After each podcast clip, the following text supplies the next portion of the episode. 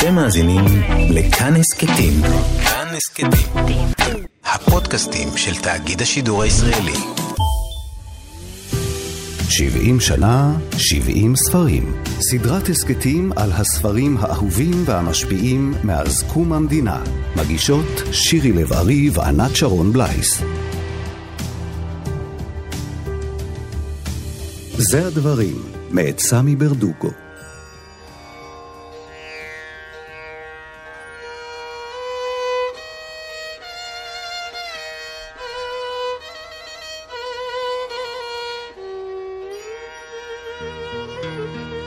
אז עכשיו אני צריך ללמד אותך עברית.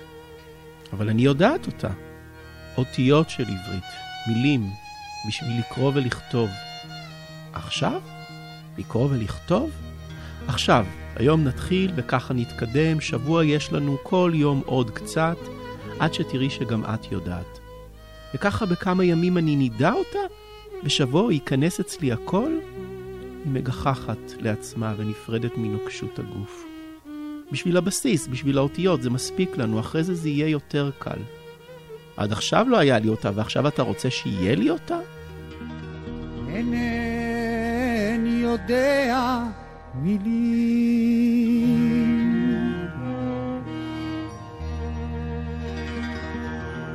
מהם נאמרת תפילה.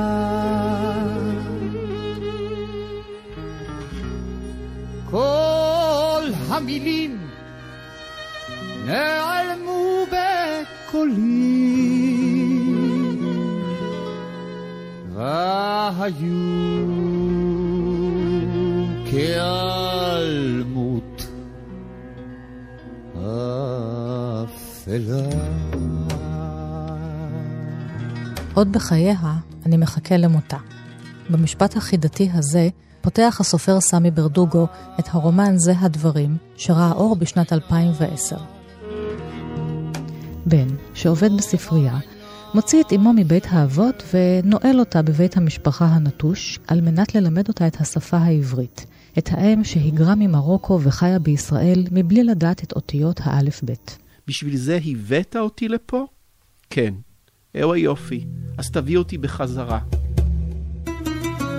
הסיפור הזה מבוסס בחלקו על קורות חייה של אמו של הסופר, ועל קורות חייו כמי שהתייתם מאביו בגיל צעיר. כשאז, כשהייתי צעיר, אה, זה באמת היה ככה, אמרתי, יש לי עניין עם השפה, אבל לא... ו- ו- והספרות, והספרים, ו- ו- והחזקה של ספרים, ולכתוב ספרים, אה, אבל לא באמת אה, חשבתי והרגשתי שיש לי זכות מלאה להיות בלב ליבם של הדברים. היינו, ליצור, לעשות יצירה.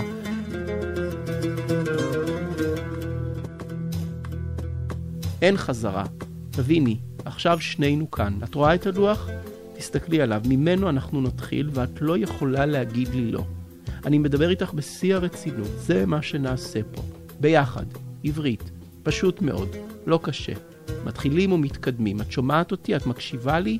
את תראי, בכלל לא קשה. א', ב', קודם האותיות, ואחר כך המילים. אין לך ברירה. את שומעת אותי? זהו הדואט הספרותי שבו הבן משתוקק שאימו תדע לקרוא ולכתוב, דווקא עכשיו לקראת סוף ימיה, ואילו היא משתוקקת שמישהו יקשיב לה. האימא מנסה לבוא ולומר לבן שבעצם אולי ת, תקשיב לי, אל תנסה לכתוב לי מולי אותיות ומילים ולהורות לי, אלא תקשיב לקולי, מה יש לי לספר. אולי בסיפור החיים שלי יש איזה שהן תובנות או מחשבות או נקודות שהן לפחות שוות למה שאתה חושב שהוא טוב יותר. שיעור העברית הופך לסיפור, והתלמידה הופכת למורה או מספרת סיפורים, המשתלטת על הזמן והמרחב ומספרת לבנה את תולדות חייה של ילדה אחת, מחה שמה, שגדלה במרוקו ואלג'יר. נאלצה לעזוב את הבית ואת משפחתה, התגלגלה בין קרובים ורחוקים, למעשה מעין יתומה מקורח, עד שבגיל 20 הגיעה לישראל. יש כאן שני צירים, שתי עלילות. שגם יוצרות מתח ביניהם. הספר הזה רווי בכפילויות. יש שני בתים, ההוא במולדת הישנה והבית במולדת החדשה. ויש גם שתי שפות עברית, השפה העילגת, מקולקלת של האם, מול השפה הנכונה של הבן. הרצון הזה, התשוקה הזאת, החלום הזה שלאימא יהיה את הידע הזה, הוא זה שהוביל אותי לברוא את ה... להקים את הבית הזה ו- ולהיכנס אליו מחדש ולהפוך אותו לסוג של כיתה. מצד אחד הבית הוא חלל סגור, מצד שני הסיפור על המסע של האם הוא סיפור של חוץ.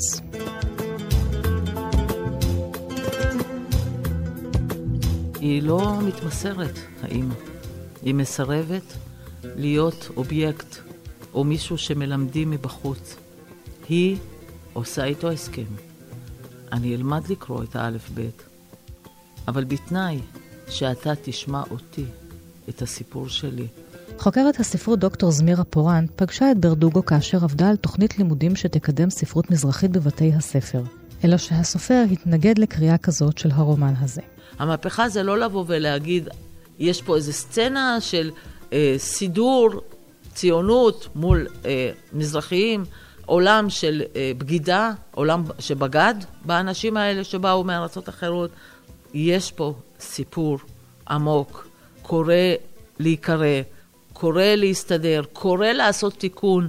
בתוך הספרות אפשר להגיד את כל הדברים האלה בלי להסביר, בלי להתנצל, בלי להיות פוליטיקלי קורקט. והמתח הזה שנוצר בין ההבדיה הזו של הכיתה לבין המציאות הזו של, של החיים, המתח בין אה, מה שנתפס אולי כדבר ראוי ונכון, בח, ב, כן, בחברה ישראלית, מערבית, טיפוסית, בן אדם כדי להיות חי ו, ו, ונושם בעולם, וראוי בעולם, הוא אחד שצריך לדעת קרוא וכתוב, כן? זה, זה משרת אותנו אל מול האימא שמגיעה משם, שאין ברשותה את השפה, שיש ברשותה שפה אחרת לגמרי, שלה יש איזה שהן תובנות או מחשבות אחר, אחרות על החיים, כן, המתח בין מה נכון, מה ראוי. מנסים, מנסים לשרוד את ההגירה, את הטלטלה הזו של שתי המולדות. אבל הוא לא אומר את זה בריש גלי, הוא אומר את זה בסמוי, במתחבא ובמסתתר, ומי שאומר את זה יותר ממנו זאתי. העובדה שמי שלא יודע לקרוא ולכתוב, אה, מי שמדבר ככה, מי שחושב כך באופן כזה מסוים, באופ... מי שמתנהג כך, האם זה באמת אומר שהוא נחות או כפוף אל מולנו בעלי הידע, ההשכלה, במקרה הזה הדבר הכי בסיסי, אה, רכישת אה, השפה האלף-בית. אני חושב שלאורך כל הרומן, התנועה הזו בין... ידע, לא ידע, בית משם, בית מכאן, אין שפה, יש שפה. והכפילות הזאת, או המתח הזה, מתקיימים גם בין שני צורות של סיפור. הסיפור הכתוב, המודפס, שיש לקרוא אותו, לבין זה שמסופר בעל פה ויש להקשיב לו. אבל המציאות החיצונית נכנסת מתוך היזכרות, מתוך אה, הבלחות של אה, מבטים ותמונות. ובזכות זה הוא מצליח להחזיק אותנו. כי בסך הכל לא קורה כמעט כלום ביצירה, אבל קורה הכל, כי כל ההיסטוריה שלה קורית. ואנחנו כל פעם מחכים לשמוע את ההמשך של הסיפור של מחב. האימא מנסה לבוא ולומר לבן שבעצם אולי ת, תקשיב לי, אל תנסה לכתוב לי מולי אותיות ומילים ולהורות לי, אלא תקשיב לקולי, מה יש לי לספר. אולי בסיפור החיים שלי יש איזה שהן תובנות או מחשבות או נקודות שהן לפחות שוות למה שאתה חושב שהוא טוב יותר. הבן רוצה ללמד את אמו את האלף-בית העברי במשך שבעה ימים, בין הגבלה למעשה הבריאה. אלא שהיא כאמור הורסת לו את התוכנית ופונה אל העברית שלה, המשובשת, ובה היא משתמשת לברוא את הסיפור שלה. זאת לא באמת עילגות, ואני רוצה עכשיו לקרוא איך היא מדברת האם. עוד לא, עוד מעט נלך לישון. מה שעה עכשיו? לא נורא. גם שמה יש לי ימים, אני הולכת לישון מאוחר, אפילו אני נכנסת במיטה, אני לא יושנת. לא סוגרת עיניים, לא יכולה. גם שיעול לא נותן לי. קורה לי הרבה שאני מצד לצד ככה על המזרון, לא נרדמת. עוצר לי את הלישון, לא בא. מה אני אעשה? זה ככה זה. אולי זקנה מהזקנה. זאת אומרת, המנעדים של המעברים בין השפה התקנית והלא תקנית הופכים להיות איזה מין פסיפס כזה, שאתה מתרגל לשפה שלה ואתה מוצא בה איזה, איזה חיוניות, איזה רעננות, איזה אה, ניסיון לשלוט בעברית מצד אחד, אבל לא לוותר על העילגות כ, כזהות. לא רק שהיא משבשת, היא ממש אולי אה, ממירה את הבן, לת... או, או מטה את הבן לטובתה. אה, בכך שהוא אט אט מרים ידיים, או מוצא את עצמו נסחף אחר הסיפור, ובקול הוא גם נכנע לסדר אחר של עברית, לסדר אחר של שפה. כלומר, כי האימא בהחלט אה, בור, בורה או מייצרת עברית משלה. הוא רוצה לתקן משהו שלא תוקן בזמן החיים, שהיא מסיימת את חייה בלי לדעת עברית. סבתא שלי, למשל, ננה לולו, לא ידעה מילה בעברית. היא לא הסכימה מתוך מחשבה צלולה שהיא לא רוצה ללמוד. הייתה אישה מאוד חכמה. היא אמרה שברגע שתדע את השפה, זה יכבוש אותה, המקום הזה. השפה היא כובשת. יחסי אם ובן נמצאים בספרים רבים של סמי ברדוגו. ברומן זה הדברים, אמנם האם אינה צעירה, אבל ברדוגו מציג אותה כדמות מלאת חיים, תנועה, מורכבת, שלא נכנסת לשום תווית, וכמי שהישראליות לא יכולה להיות שלמה בלעדיה. ואני כנראה מתעקש להציג אותה כאחת שחיה ונושמת, והיא חלק מהמרקם הארץ-ישראלי, אפילו לא הישראלי, הייתי אומר הארץ-ישראלי. כלומר, כשאני אומר ארץ ישראלי, אני מתכוון שמבחינתי היא ייצוג שורשי, אה, אה, יסודי, אה, בחברה, בתרבות, בפוליטיקה הישראלית. ולא לבוא ובהכרח להציג אותה, כמו שנוטים אולי להציג דמות שכזאת, סוג של האישה המהגרת, החלשה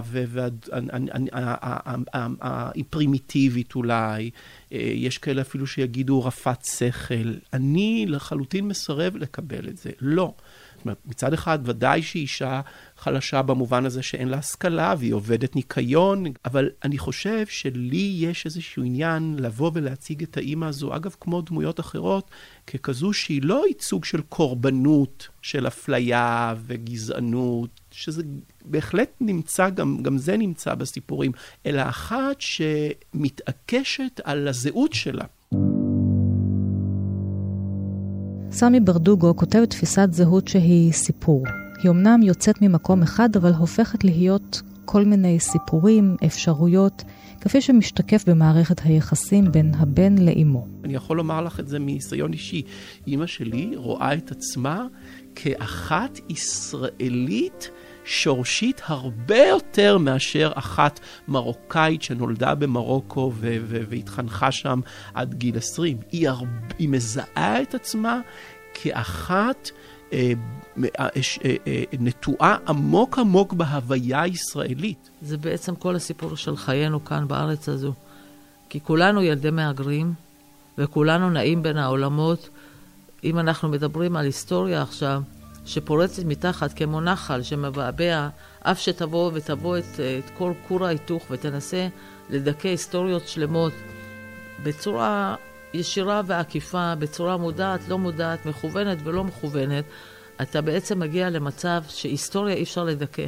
הבן, גיבור הספר, מנהל מערכות יחסים גם עם נשים וגם עם גברים. מורד בזהות האחת שאנחנו כל כך ממהרים לסמן בה את עצמנו ואת האחרים לנו, כפי שעושה אמו בסיפור שלה. אז זה לא אכפת למחה, והיא אומרת לעצמה, נחכה קצת. בסוף הנדודים ולקראת העלייה לארץ, מחה מכירה את שלמה ומתכוננת להינשא לו. ולא ממש יודעת איפה היא מכניסה את העצמה. לא יודעת אם היא אוהבת את שלמה, זאת אומרת אוהבת אוהבת שאתם אומרים.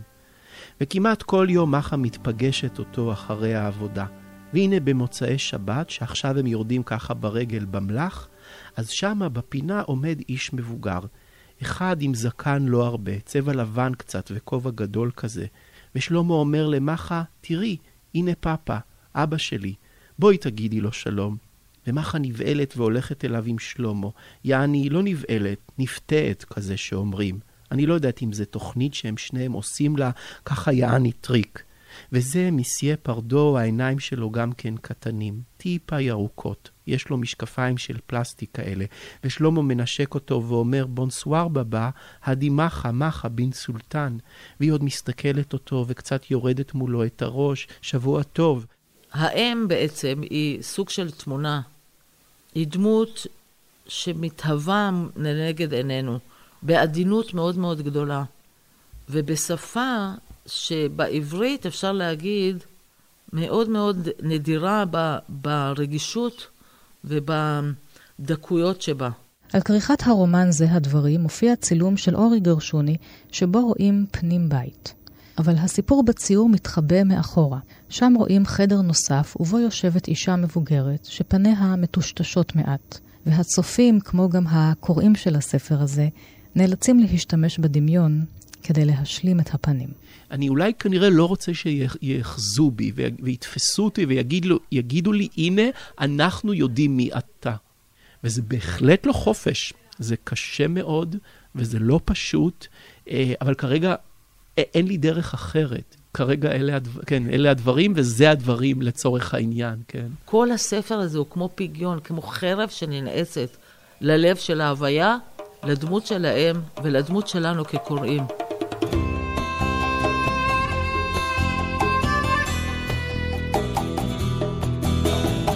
עד כאן התוכנית על הספר "זה הדברים" מאת סמי ברדוגו. באולפן ענת שרון בלייס, תודה לכם ולהתראות. התשמע קולי, רחוקי שלי, התשמע קולי, מה אשר ינחה, קול קורא ועוז, קול בוכה בדמי, ומעל הזמן מצווה ברכה.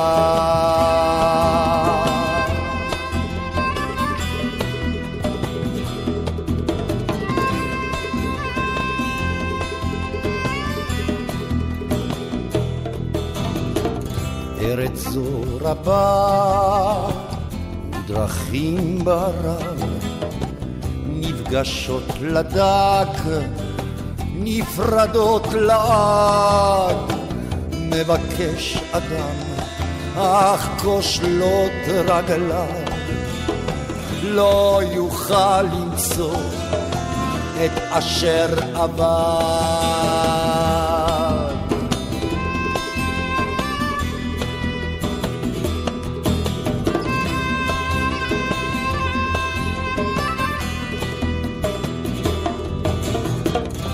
אחרון ימיי כבר קרוב אולי, כבר קרוב היום של דמעות פרידה, אחכה לך עד יכאבו חיי, כחכות רחל, כחכות רחל.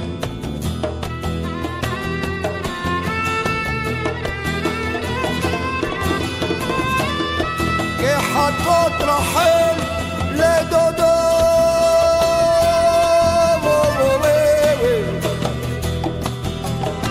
awa wasiga we wabba wawa we ah ke hakko trahe ke hakko trahe rahel לדודה. התשמע קולי, רחוקתי שלי.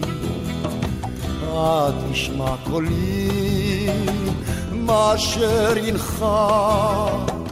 קול קורא בעוז, קול בוכה בדמי. ומעל הזמן, מעל הזמן